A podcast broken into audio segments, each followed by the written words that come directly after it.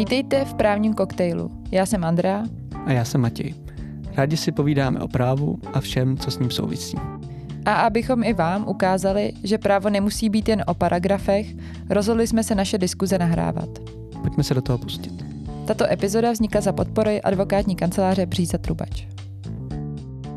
Než se dostaneme k hlavnímu tématu dnešního podcastu, tedy klimatickým žalobám, tak bychom si Matěji mohli po půl roce probrat, jak to vlastně vypadá s výběrem ústavních soudců a soudkyň v Česku. Tak co tě zaujalo? Celé mě to zaujalo ten proces a doma prožíváme. Manželka působí na ústavním soudě a tam uh, mám taky nějaké vazby, takže jakákoliv novinka uh, je u nás teda hodně diskutovaná. Myslím, že se tomu panelu daří vybírat jako zajímavé kandidáty a taky kandidátky. Co mě asi dráždí nějak, je dojem, který mám z některých těch oslovených institucí, ze kterých cítím, že mají pocit, že mají nárok na to, aby na ústavním soudě usedla jejich kandidátka nebo kandidát. Přijde mi to trochu arrogantní. Myslíš třeba Česká advokátní komora? Myslím třeba Českou advokátní komoru, no. Ale jako to asi na prvním místě, a, ale teoreticky i nějak od někoho dalšího. Zároveň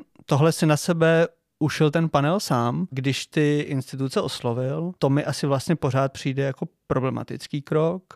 Na druhou stranu mi přijde, že těm tlakům jako nějak čelí. Podle mě důkazem toho je uh, ta, ta nedávná nominace Zdeňka Kýna, který teda přišel z nejvyššího správního soudu, byť z něj přišel již prostě uh, nový předseda a působila tam také doktorka Zemanová. Takže vlastně si myslím, že se nějak odolávat daří a ve finále to jako vede k výběru kvalitních kandidátů, což je to, co po nich chceme. Jo? Takže já to rád kritizuju, když mám tu příležitost, ale jako nelze nevidět, že to produkuje to, co to produkovat má, teda aspoň z mého pohledu. Mně přijde super, když začneme těma pozitivama. Jo? co říkala Katarina Šipulová z, z brněnského Justinu, kdy ona říkala, že se prezidentovi daří vybírat experty na právní oblasti a že to je vlastně novinka v tom, že tu debatu už vedeme o těch věcech okolo nich, jako jestli se chovali ve svém, ve svém soukromém životě dobře, jaká byla jejich předlistopadová minulost a podobně. Je to, je to spíše jako ne tolik o tom jako právním zaměření ve smyslu toho, jestli jsou jako dobrý právníci, což většina z těch nominovaných, nebo vlastně všichni z těch nominovaných byli, ale pak se bavíme o tom, koho chceme mít na ústavním soudu. Mně se obecně líbí, že tu debatu vedeme. Myslím, že spousta aktérů by řekla, že nejsou rádi, že tu debatu vedeme, protože není příjemná, ať už pro ty nominanty, tak i třeba pro část těch aktérů, ať už jsou to senátoři, nebo prezidentská kancelář, nebo právě konzultační panel. Ale mám pocit, že si trochu ujasňujeme, koho chceme mít na tom ústavním soudu. Kdybych ale měla něco jako vytknout, tak mi přijde, že ačkoliv z toho výběru vycházejí dobří právníci, vlastně poměrně velká jména, ať už vlastně známá jako všeobecně nebo v určitých právních oblastech, tak mně přijde, že tam panuje nějaké jako vzájemné neporozumění, ať už senátorů, Pražského hradu a možná i vlastně té právní obce, jak ten ústavní soud má vypadat jako celek.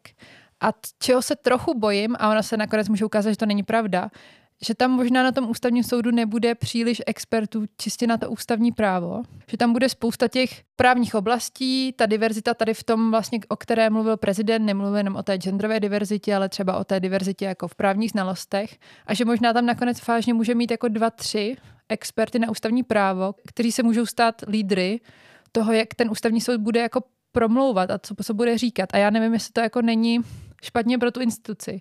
Že i když to budou třeba právníci, kterým věříme nebo u kterých budeme mít pocit, že mají jako dobré názory na ty otázky, které tam budou panovat, že můžou hodně okupovat tu diskuzi. Rozumím. Já si ale myslím, že dvě věci. Předně, že se vlastně tolik nezmění. Uh, těch opravdových expertů na ústavní právo tam jako nikdy nebylo tolik, rozhodně to nikdy nebyla většina, ani to, myslím, nikdy nebyla polovina. A, a ta instituce funguje.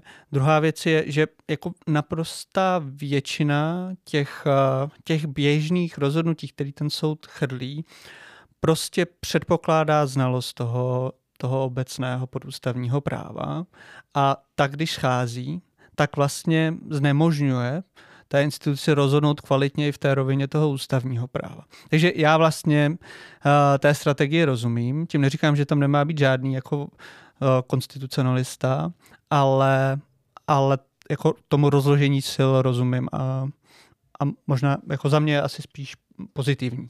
Já bych si ještě přála, aby prezident, ne právě panel, ale prezident tak trochu přednesl svoji představu ústavního soudu.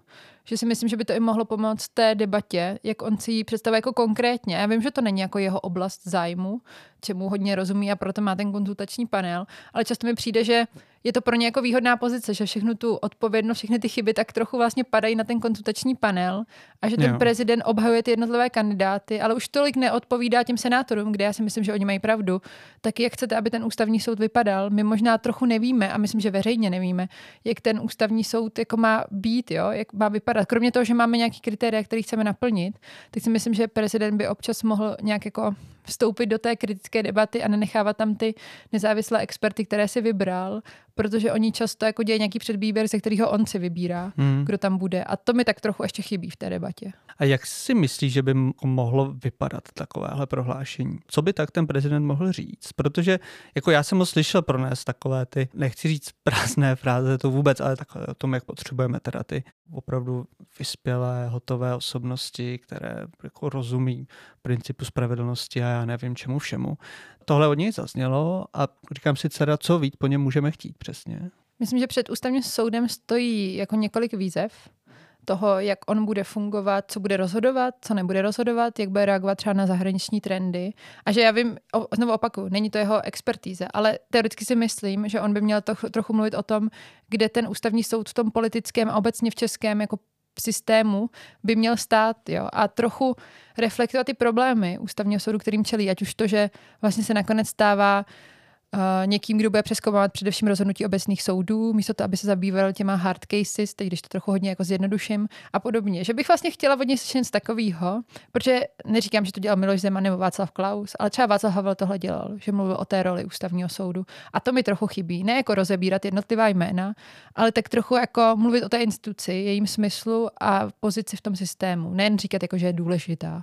Tak asi tady já trochu mi tam něco chybí. A neříkám, že to je jako strašně důležitá věc, ale možná by to i některé aktéry třeba jako uklidnilo. Jo? Proto tam zaznívají v Senátu otázky, budete přeskoumávat manželství pro všechny? A ve stylu toho, jako já neříkám, že ten prezident má říct, takhle to bude nebo ne, ale myslím si, že nějaká jako představa toho, jak on přemýšlí o té instituci, by mohla uh, dát další skládačku do toho, jako jak ten ústavní soud bude vypadat. Jo, já myslím, že tyhle otázky by padly vždycky. A, je to pravda, asi jo. A jo, asi tam cítím tohle jako primární úkol jako pro teda nějaký právní teoretiky a, nebo podcastery třeba. Ale, ale to, ale, ale chápu tě, chápu tě. Kdybyste si chtěli poslechnout o ústavním soudu a výběru ústavních soudců víc, tak vám doporučuji naši druhou epizodu, která se jmenuje Kdo má silnějšího Pokémona a nebo jak se hledají ústavní soudci. A teď už pojďme na dnešní téma. Matěj, víš, co spojuje sedláky z Českého ráje, lesníka ze Strakonicka, muže z Prahy trpícího environmentální úzkostí nebo opět svatý Jan pod skalou a lesníky z Hodonínska? To bude láska k přírodě. To taky.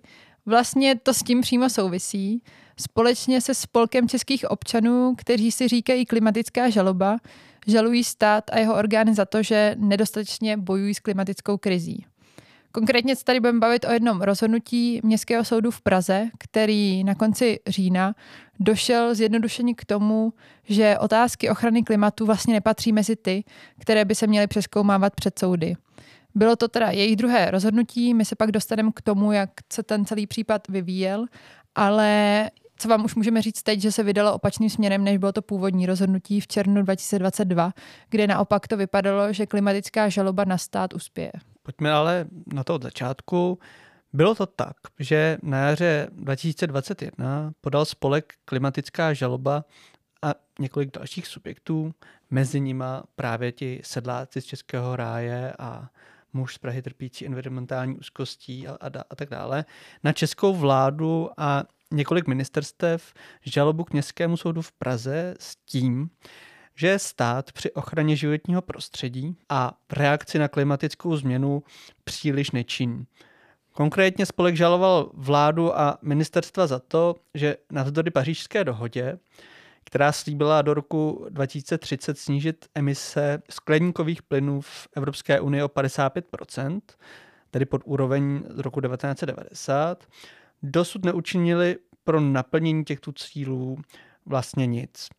A je to fascinující v mnoha ohledech, mimo jiné proto, že se alespoň u nás jedná o nový úkaz. A tím myslím jak ten typ žaloby, tak i tu samotnou iniciativu. A co za ní vlastně stojí? Je to právě spolek Klimatická žaloba, který má dneska okolo 300 členů, lehce pod 300 členů a na svých stránkách mluví o tom, že je spojuje fakt, že se cítí dotčení určitou neaktivitou státu, a teď použiju hnusná právní slovíčka, ale v adaptaci a boji proti změně klimatu. Vznikl v roce 2019, tedy přibližně dva roky před podáním žaloby a jeho vznik iniciovali především zástupci environmentálních hnutí. Nicméně v jejich řadách najdete právníky, lokální politiky nebo také právě advokátní kancelář Frank Bolt Advokáti, která především stála za tím co obsahuje klimatická žaloba. Zmíněná žaloba čítá něco přes 40 stran a má takové jako dvě argumentační linky.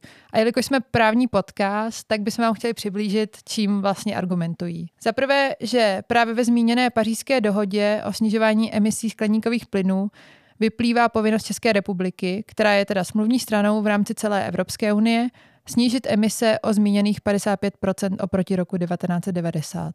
Druhá linka míří na podle mě zajímavější otázku, a to lidskoprávní otázku, tedy že kombinace změny klimatu a nečinnosti státu zasahuje do lidských práv českých občanů a tím pádem mají ministerstva povinnost jej chránit, i kdyby neexistovaly žádné mezinárodní závazky. Tak a pokud tomu rozumím správně, tak obě tyhle argumentační linky, jak říkáš, se spojily v jednom dokumentu v žalobě, která tedy dorazila na Městský soud v Praze a to v roce 2021. Soud se pak eh, k té žalobě vyjádřil v červnu 2022 a dal o něm klimatickým aktivistům za pravdu. A tříčlený senát soudu seznal, že nezákonná nečinnost státní zprávy porušuje základní práva té žalující strany, konkrétně právo na příznivé životní prostředí a uložil ministerstvům zjednat nápravu. Konkrétně napsal, žalovaným se zakazuje pokračovat v porušování práv žalobců nestanovením konkrétních mitigačních opatření vedoucích ke snížení emisí skleníkových plynů o 55% do roku 2030 ve srovnání s úrovní v roce 1990. Tak. To bylo složitý říct to. Velmi.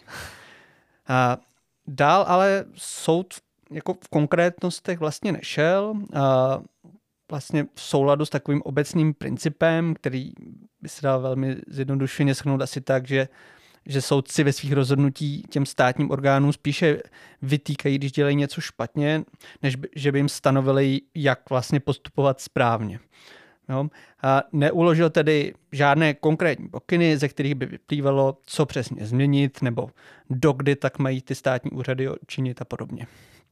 Mimochodem, zástupci vlády a ministerstev před soudem tvrdili, že ta existující opatření jsou dostatečná, zároveň ale ten hlavní argument spočíval v tom, že by ta žaloba vůbec neměla být před soudem projednávána, neboť ona se vlastně mm, ve svém meritu omezila jaksi na popis nějakých negativních dopadů klimatické změny, aniž by poukázala na konkrétní zákonná ustanovení, ze kterých by šlo usuzovat na, na činnost nebo naopak eh, nečinnost těch žalovaných úřadů. Stěžovatelé tehdejší verdikt brali jako velkou výhru, zároveň ale také zmiňovali určité překvapení z toho, že jim soudci vyhověli. Už tehdy se však odborných kruzích začalo diskutovat, jestli konstatování Městského soudu v Praze, které citoval Matěj, není příliš obecné a právě neschodí ho nejvyšší správní soud, kam se stát určitě odvolá, což se přesně také stalo. Nejvyšší správní soud případ klimatické žaloby v únoru 2023 vrátil zpět k Městskému soudu v Praze k novému rozhodnutí. Soudci NSS totiž nesouhlasili se závěrem, že z mezinárodních dokumentů, které mluví více či méně konkrétně o potřebě snižovat emise skleníkových plynů a kterými právě argumentují stěžovatelé, nevyplývá povinnost českého státu. Nejvyšší správní soud také zmínil, že v tom případě nelze žalovat orgány státu za to, že si počínají nezákonně a teda poškozují svou nečinností například budoucí generace, protože ustanovení jednoho ze základních klimatických dokumentů, tedy pařížské dohody, obsahuje pouze obecné závazky. Nebo ještě jinak, nejvyšší správní soud došel k závěru, že z těch zmíněných klimatických cílů, které byly stanoveny pro celou Evropskou unii, neplyne žádná individuální povinnost pro Českou republiku, protože tam vůbec není smluvní stranou pařížské dohody. To je právě Evropská unie. Ono snížení o těch 55%, kterými argumentuje klimatická žaloba, tedy nemusí nutně padat jako závazek na Českou republiku. No a městskému soudu v Praze se tak ona klimatická žaloba vrátila, jen se jí teď musel zabývat s přihlédnutím k tomu, co mu ten nadřízený soud, nejvyšší správní soud, vytkl. No a to dopadlo tak, že teď v říjnu 2023 a Městský soud klimatickou žalobu pravomocně zamítl. Teď jsme si schrnuli to, jak to, tato klimatická žaloba prošla soudním systémem, ale asi je potřeba se ještě ve větším detailu zastavit nad tím, o co se ten spor vlastně vede, mimo to, co se tedy objevuje v argumentaci stěžovatelů, která je jinak samozřejmě důležitá. V jadru té kauzy je totiž otázka, jestli klimatická politika státu může být rozhodována soudy. Nejvyšší správní soud k tomu konkrétně řekl, že za situace, kdy v Česku neexistuje konkrétní právní úprava, jak ke snižování emisí dojde, nemá nástroje, k donutit stát, aby něco činil. Podle NSS správním soudům prostě nepřísluší při projednávání klimatické žaloby ukládat žalovaným ministerstvům povinnost vydat třeba správní akt, ani deklarovat nezákonnost nevydání takového aktu za situace, kdy taková povinnost nevyplývá ze zákona nebo ústavního pořádku, unijního práva či právě mezinárodní smlouvy.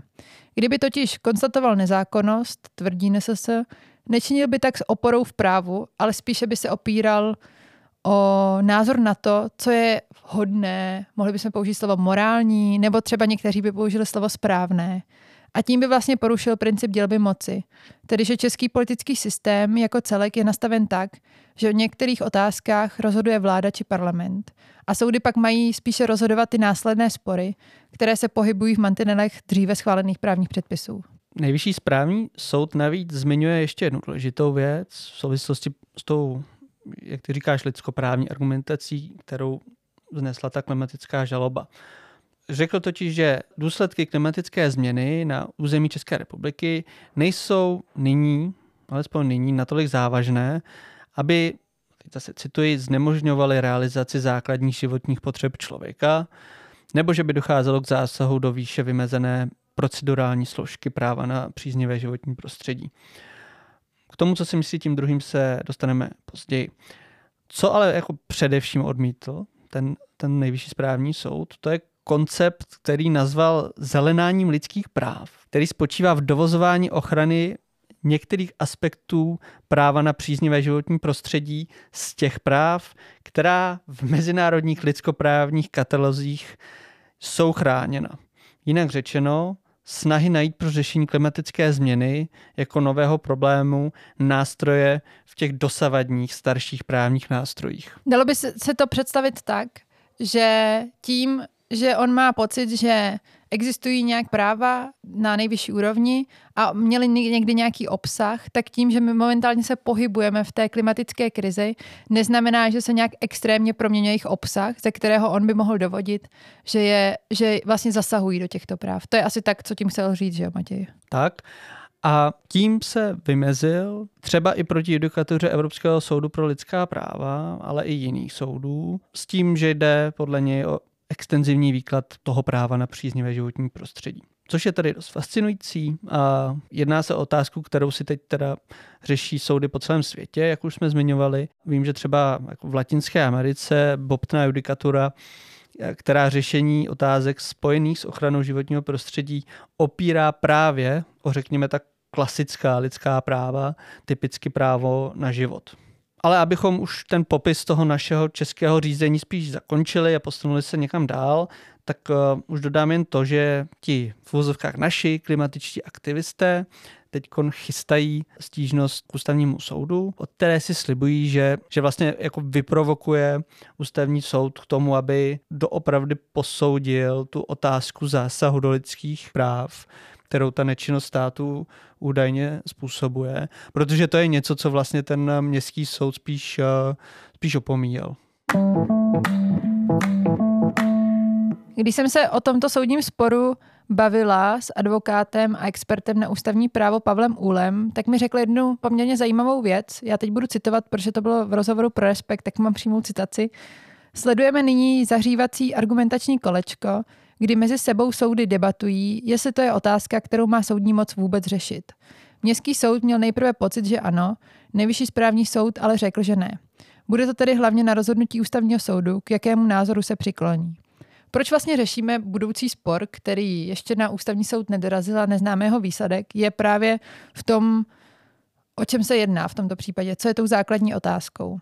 Nejvyšší správní soud totiž ve svém rozhodnutí naráží na to, co znamená a co naopak neznamená ústavně zakotvené právo na příznivé životní prostředí. Česko má toto právo uvedeno jak v listině v článku 35, každý má právo na příznivé životní prostředí, tak v ústavě České republiky v článku 7 stát dbá o šetrné využívání přírodních strojů a ochranu přírodního bohatství. Spor, který se teď tak trochu před soudy vede, spočívá v tom, jestli z toho a z těchto abstraktně vymezených ústavních práv se dají vlastně dovozovat pozitivní závazky i pro stát. Klimatické žaloby se totiž přibližně před třemi lety začaly jevit jako jeden z nástrojů, jak snad alespoň trochu účinně zakročit v situacích, kdy stát, tedy alespoň podle některých, nedělá dost. Tedy dost ve snaze odvrátit klimatickou katastrofu. Konkrétně byly reakcí na to, že se na mezinárodní úrovni sice přijímají všemožné dohody o ochraně klimatu, pořádají se klimatické konference, typicky pod hlavičkou OSN, ale ony závazky, které by z nich měly vyplývat, se v podstatě nikde nevymáhaly. No a to se spojilo s frustrací vůči neschopnosti či neochotě politických elit, na kterých tohleto vymáhání v podstatě stálo. A výsledkem byl právě vznik jako téhle strategie, která se opírá o soudní litigaci. Alespoň to tak vypadalo také pohledem do zahraničí, konkrétně do Německa, Německý spolkový ústavní soud nedávno vytvořil pozoruhodný precedens, kterým vlastně přikázal německým vládám, aby prostřednictvím boje s klimatickou změnou zajistili budoucím generacím přibližně stejná základní práva, jakým se těší generace dnešní. Zní to hodně abstraktně, ale jako v určité míry to dává smysl. Pokud chcete přemýšlet o právech, které máme dneska, pohledem třeba za dalších 50 let. Zjednodušeně řečeno, vlády po tomto verdiktu už nemohou prostě ignorovat problém a čekat, že ho někdo vyřeší v budoucnu, což je zatím běžná praxe, pokud jde o zprávu veřejného dění ve všech státech. Nejtvrdší předsevzetí se pravidelně totiž týkají vzdálené budoucnosti, kdy je ovšem bude muset realizovat někdo jiný, nová vláda, nový prezident, nová společnost. Zároveň se spolehá na to, že budeme snad bohatší a vybavený lepšími technologickými nástroji, které to vyřeší za nás. To ale podle alespoň německého soudu není cesta. Bundesverfassungsgericht, což je jeho název v Němčině, rozhodoval konkrétně o zákonu o ochraně klimatu, který přijala vláda Angely Merkel v roce 2019, mimo jiné právě motivovaná mezinárodními závazky. Ty, jak už jsme říkali, říkají mimo jiné to, že do roku 2050 má Německo na základě pařížské úmluvy, jejíž je součástí, dosáhnout uhlíkové neutrality, stejně jako celá Evropská unie. Ten text německého právního předpisu, který, pokud to chápu správně, prováděl vlastně tady tu, tady tu pařížskou úmluvu, sice obsahoval ten zmíněný závazek uhlíkové neutralitě, nicméně rozpis nejvyšších možných emisí, které mohou vytvářet jednotlivé sektory, jako je zemědělství nebo doprava, energetika, vláda představila jen do roku 2030. No? A proti nedostatkům toho, tohohle zákona se vymezily převážně mladí ekologičtí aktivisté, společně s většími občanskými a ekologickými organizacemi, jako je Greenpeace, Fridays for Future nebo německá pobočka Přátel země. No a ti stěžovatelé tvrdili, že tím, že německá vláda neupravuje to, jak bude redukovat emise od roku 2030 dál, tak nedodržela svůj závazek, vycházející již z ústavy, a to chránit jejich život, zdraví a majetek. Tedy právě, že porušila právo mladé generace na budoucnost, ve které se dá žít a uplatňovat ta ústavou zaručená práva, alespoň v nějakém rozsahu.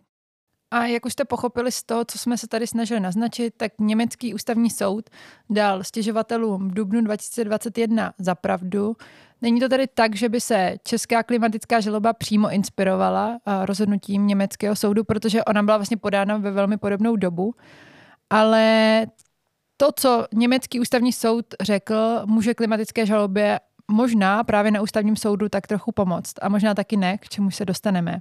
Použil totiž poměrně převratný argument, o kterém se v Německu mluvilo jako o historickém. Podle soudu, který má přitom pověst konzervativní instituce, nebere totiž zákon dostatečný ohled právě na práva dětí a vnuků, kteří se po roce 2030 budou muset uskromnit mnohem víc než dnešní dospělí. Řečeno jazykem právníka, podle soudců součástí zákona protiústavní, protože nevratně přesouvají obrovskou část břemene snižování emisí na období po roce 2030, čímž poruší základní práva stěžovatelů, jako je žít třeba podle svého rozhodnutí, vlastnit majetek, možnost cestovat, které si dnes všichni naplno užíváme. Zátěž způsobená radikálním snižováním emisí skleníkových plynů může a musí být podle soudců spravedlivě rozdělena právě napříč generacemi, aby to neodnesla ta budoucí generace v tom, že ve chvíli, kdy zjistíme, že už je hodně pozdě na to, aby jsme dělali normální standardní kroky, tak budeme muset radikálně se omezit ve všech ohledech svého života.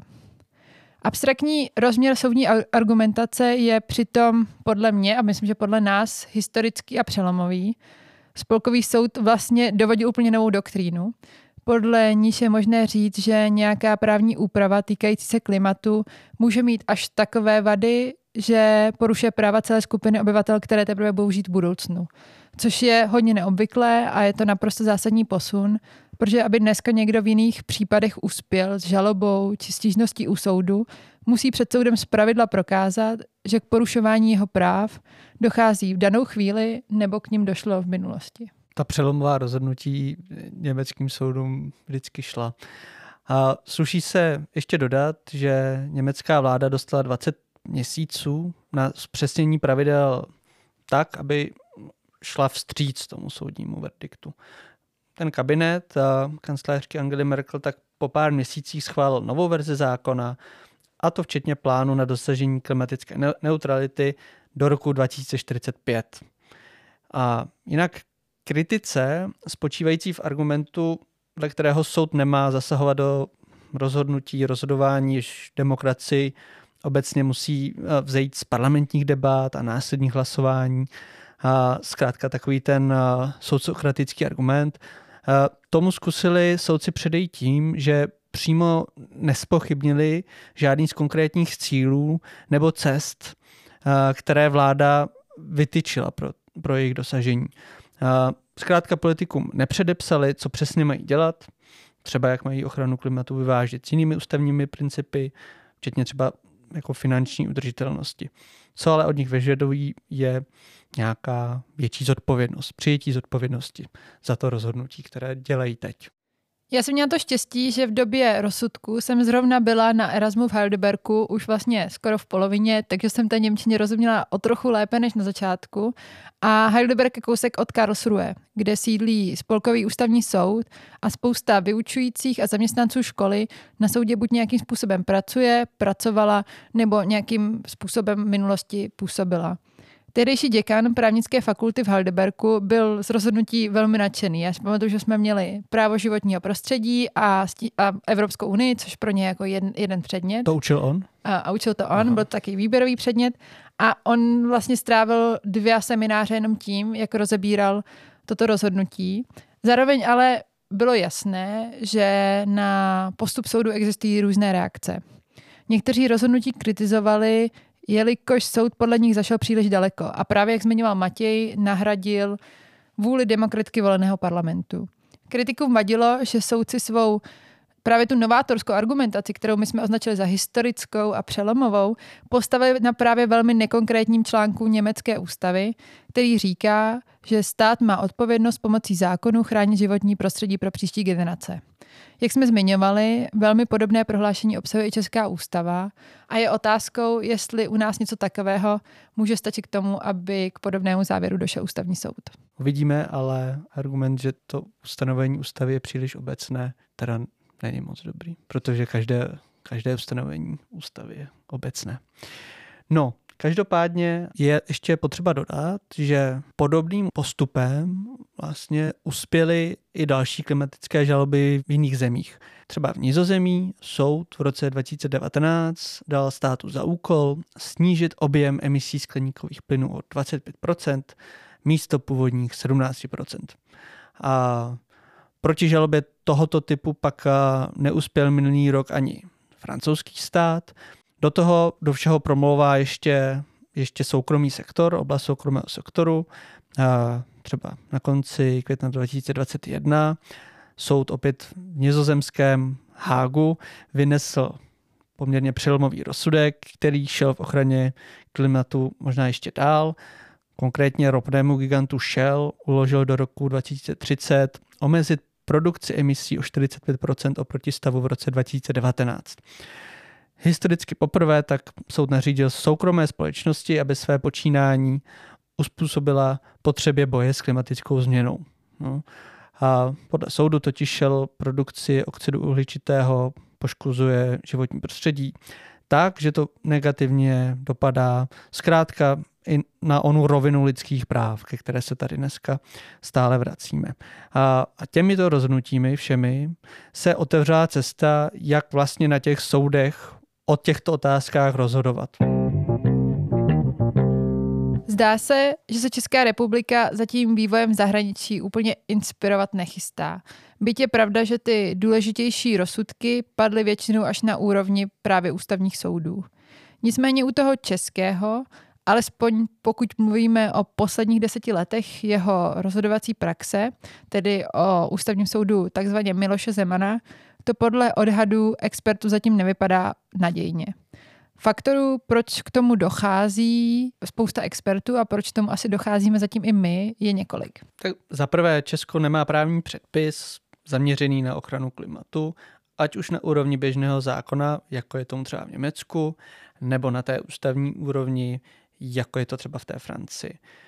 V obou těchto zemích přitom soudy dali aktivistům zapravdu právě proto, že bylo jasné, co po nich požadují a nemuseli se tak spoléhat jen na obecně formulované uh, ústavní principy, jo, obsané z ústavy do těch žalob.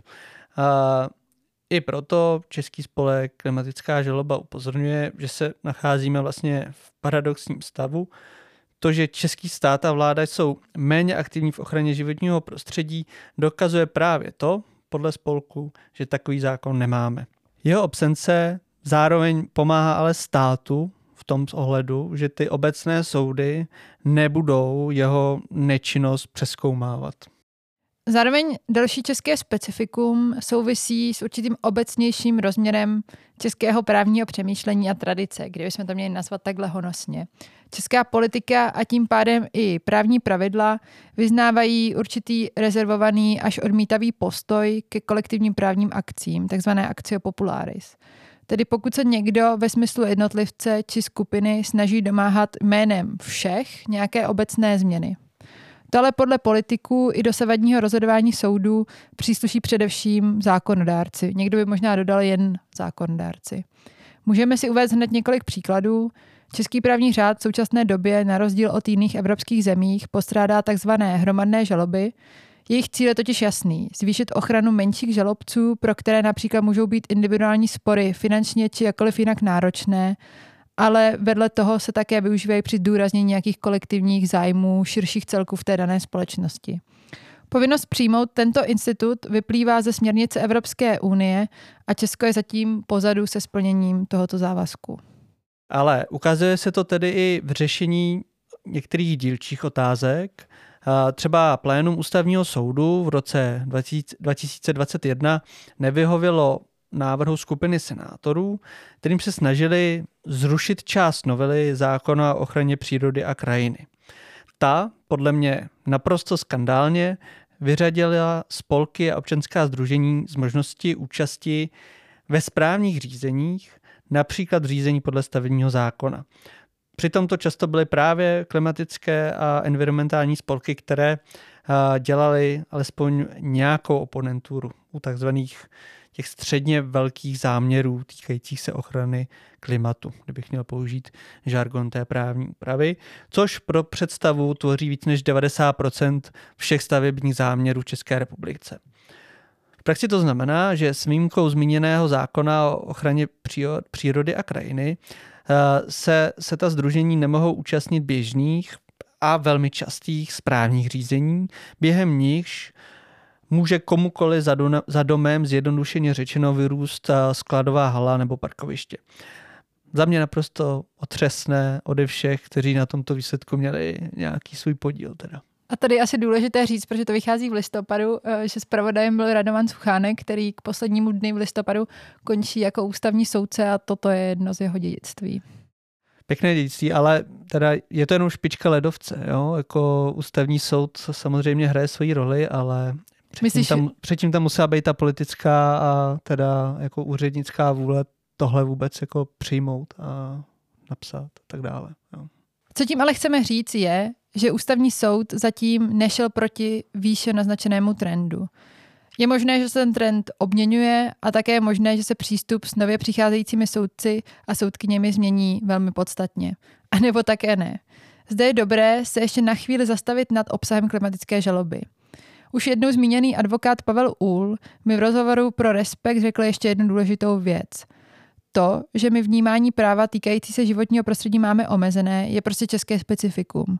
Naše podstata věci leží jinde a soudy by musely být odvážnější, pokud by chtěli dát klimatické žaloby za pravdu. Jak říká, tak na jeho vkus šla současná podoba klimatické žaloby možná až příliš mezinárodně právním směrem, tedy odkazem na mezinárodní závazky. On sám by podle svého názoru, podle toho, kdyby mohl psát tuto žalobu, tak toto podání na ústavní soud směřoval právě na změnu přemýšlení v rámci českého právního prostředí. Konfrontoval by soudce se zakódovanou averzí vůči žalobám ve veřejném zájmu a donutil by je, aby se s tím aspoň minimálně argumentačně vypořádali. Ukazuje to mimochodem i zmíněné rozhodnutí Nejvyššího správního soudu v klimatické žalobě, že tohle myšlení není jen otázkou ústavního soudu. Jednou z těch dalších otázek je, jak eh, moc osamocený eh, ten český ústavní soud eh, vlastně zůstane v, tě, v těchto otázkách. Třeba u Evropského soudu pro lidská práva ve Štrasburku jsou momentálně dvě, dva velké klimatické spory. Šest teenagerů z Portugalska žaluje 32 zemí v Evropě za to, že nedodržují mezinárodní závazky týkající se zase snižování emisí skleníkových plynů.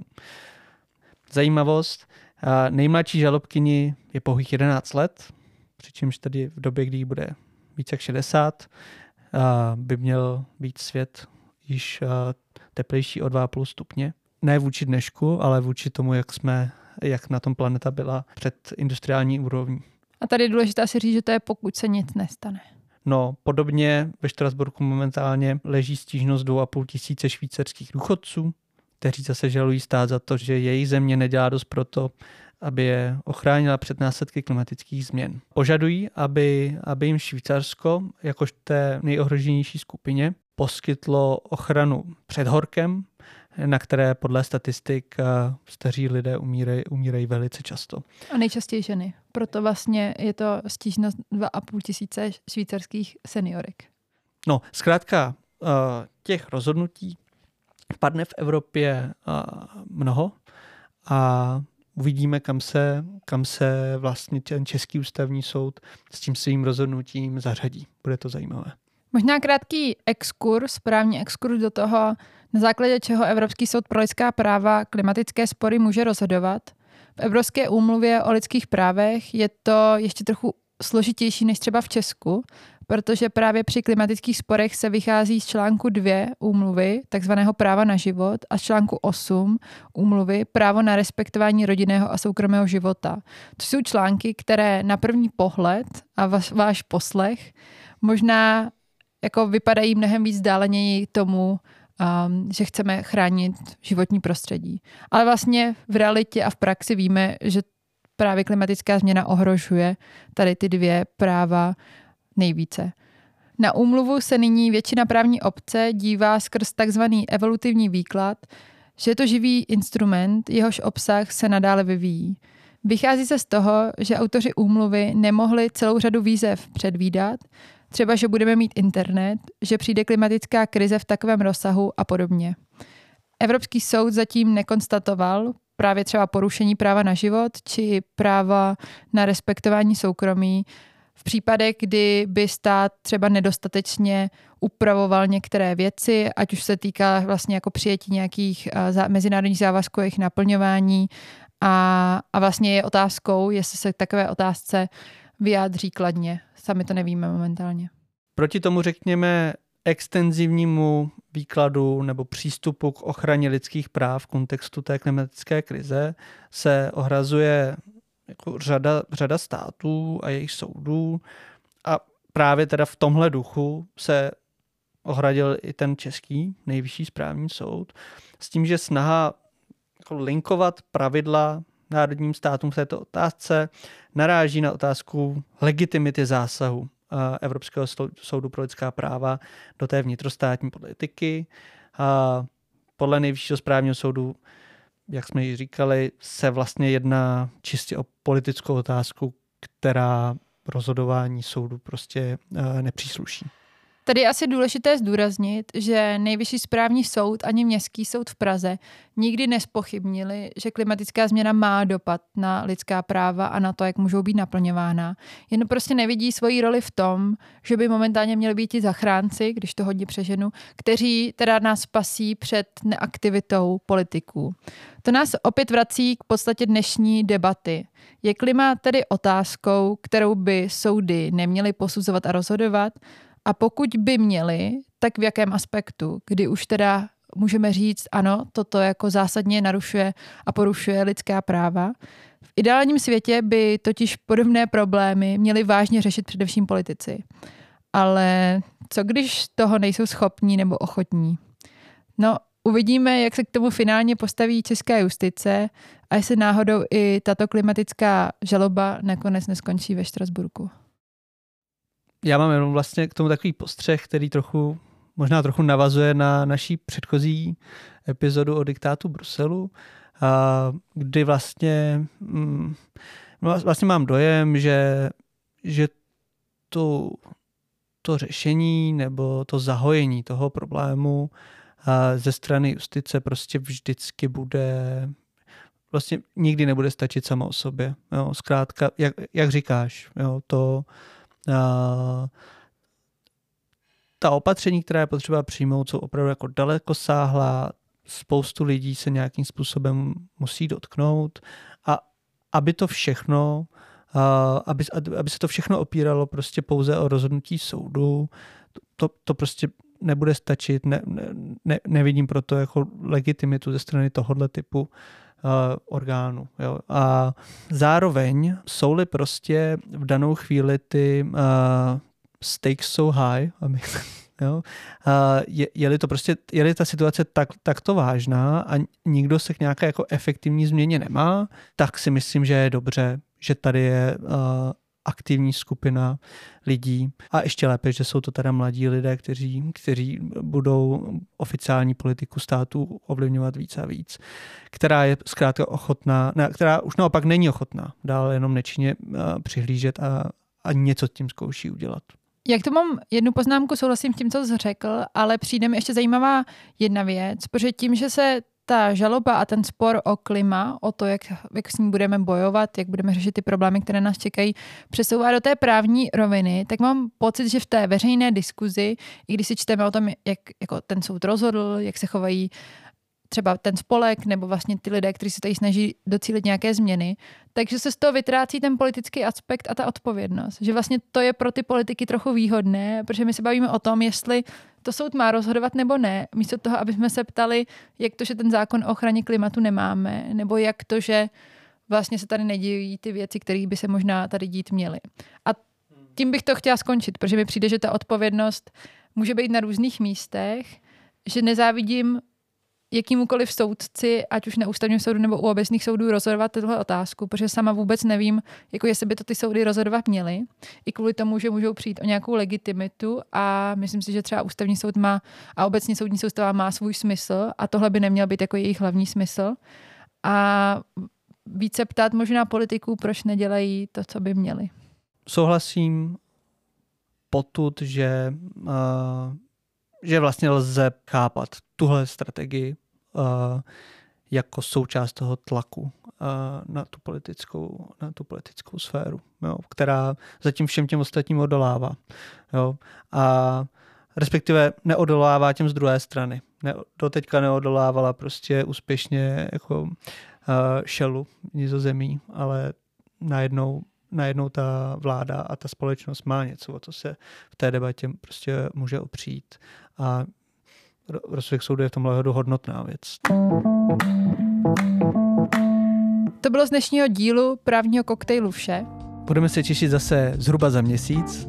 A pokud se vám epizoda líbila, budeme rádi za hodnocení v podcastových aplikacích nebo nám rovnou napište na náš e-mail multidimenzionální podcast Naslyšenou. Naslyšenou.